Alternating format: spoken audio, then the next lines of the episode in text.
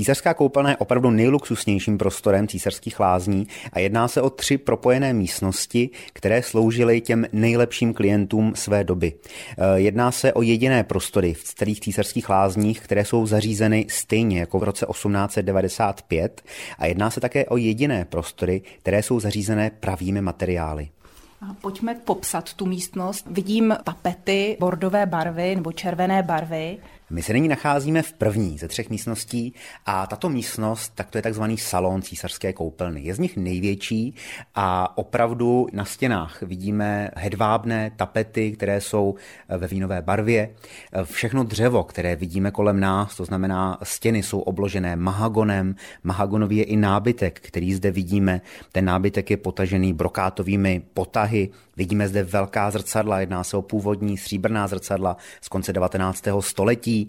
Nábytek vyráběl slavný vídeňský nábytkář Zikmund Jare. To znamená, že všechno, co tady je, tak mělo být symbolem luxusu a opulentnosti končícího devatenáctého století. Je to císařská koupelna. Který císař se tu koupal? To označení císařská koupelna pro tuto místnost vzniklo až po druhé světové válce. Do roku devatenáct set čtyřicet pět se jí běžně říkalo knížecí nebo vévodská. Ono tím bylo řečeno, že je to v podstatě V I P koupelna, ale nebylo specifikováno, pro koho je určena. Ona byla totiž určena nejenom pro V I P návštěvníky, ale v podstatě pro každého, kdo byl schopný a ochotný si zaplatit nějakou péči navíc. Která ta V I P osoba se tedy koupala v této koupelně? Ačkoliv se koupelna jmenuje císařská, a lidé tedy očekávají, že byla postavena, respektive věnována tehdejšímu císaři Františku Josefu I., tak ten zde byl pouze na inspekční cestě a nikdy koupelnu ani celou budovu nevyužil.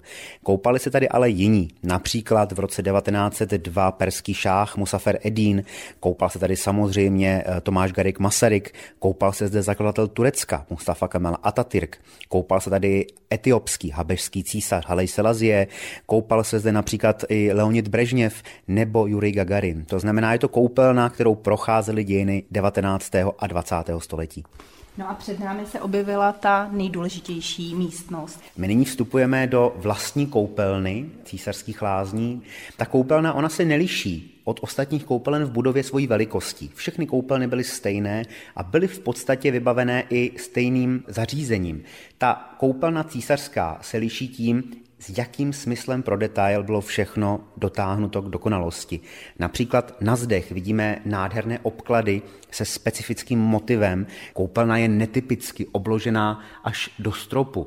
Vidíte, že nad námi je křížová klemba, která připomíná prostor kaple. Je to taková malá svatyně pro toho hosta. Co je důležité zmínit, je fakt, že jsou tady dvě vany. Císařské lázně totiž vznikly v devatenáctém století primárně jako lázně slatiné. To znamená, že jedna vana, ta dřevěná, to je vana, ve které jste se koupali v léčivé bahenní směsi, a ta druhá vana, která zde připomíná takový malý bazének, tak to je vana oplachová. Tam jste pak přešli, pokoupili v bahně a ta vaše lázeňská vás opláchla a napustila vám vanu minerální vodou. A musím se ještě zeptat, jestli ta koupelna je funkční, tudíž mohli bychom se tady vykoupat? Není funkční. V rámci rekonstrukce byla koupelna odpojená od vody, od odpadu. To znamená, že pravděpodobně jedním z posledních, kdo se tady koupal, tak byl v roce dva tisíce čtyři Jackie Chan, který zde točil svůj film Rytíř ze Šanghaje a na dlouhou dobu je tedy asi poslední osobností, která prošla císařskou koupelnou.